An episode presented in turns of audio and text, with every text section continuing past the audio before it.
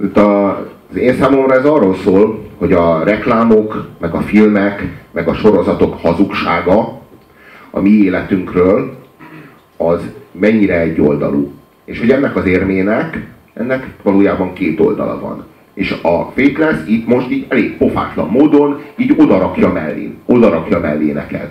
Ami nem biztos, tehát, hogy ő, ő nem azt az okokozati összefüggést keresi meg, hogy ez most emiatt van, vagy ő fizeti meg az árát ezzel ennek, hanem így egyszerűen csak mellé teszi, és akkor így nézd meg, és egy kicsit zavarodj össze ebben. Tehát így, így hogy mondjam, egy kicsit elbassza neked azt, hogy legközelebb, amikor egy ilyen, ilyen reklámot látsz, amiben ekkora a harmónia és ilyen sét, szaladunk a tengerparton és ilyen halálosan boldogok vagyunk attól, hogy be vagyunk kenve valami szarral, vagy attól, hogy ettünk valami csokoládésat, ami jól esett, vagy nem és de ilyen halálosan kicsattanunk, és ilyen tényleg rohanunk bele a napba, hogy ez, ezt, ilyen, ezt ilyen zárójelbe teszi egy kicsit, hogy ilyen, ilyen rak mellé egy ilyen feltételes mellékmondatot, hogy de ugyanakkor.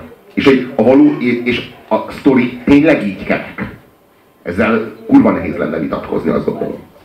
Nem, ezzel, ezzel nem is vitatkoznék, a megvalósítást érzem egy picit. Ne, nem is rossznak, tehát ez visszakanyarodik ahhoz, amit mondtam, hogy ez, ez pop és nyilván akkor működik a pop, hogyha ugye a, a populáris és a nagy tömegek számára is érthető, tehát végül is abszolút hozza azt, amit kell, nem kell ehhez különösebben elvont gondolkodásmód, hogy ezt a, ezt a képet összerakjuk, és eléri a célját, tehát végül is ilyen szempontból nyilván ez az MTV-n fog menni ez a klip, hogyha ennél egy sokkal szofisztikáltabb klip lenne, akkor az MTV nézőnek 90% egyszerűen nem értené, hogy miről szól, ezt valószínűleg a 99%-a érteni fogja, és ez jó.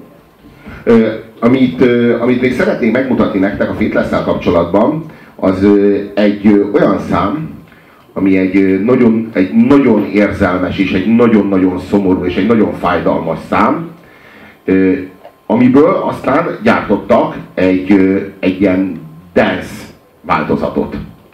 És, és az az érdekes, hogy mind a kettő kurva jól sikerült, és az érdekes, hogy hogyan lehet átvinni ezeket az ilyen nagyon-nagyon nagyon fájó érzelmeket. Nekem ez az egyik kedvencem a Sunday PM-ről, a Why Go című szám. Mármint ez a lassú szám. És soha eszembe se jutott az, hogy ebből egy ilyen, egy ilyen dance slágert lehet, lehet létrehozni, vagy hogy ez érdemes lenne egyáltalán.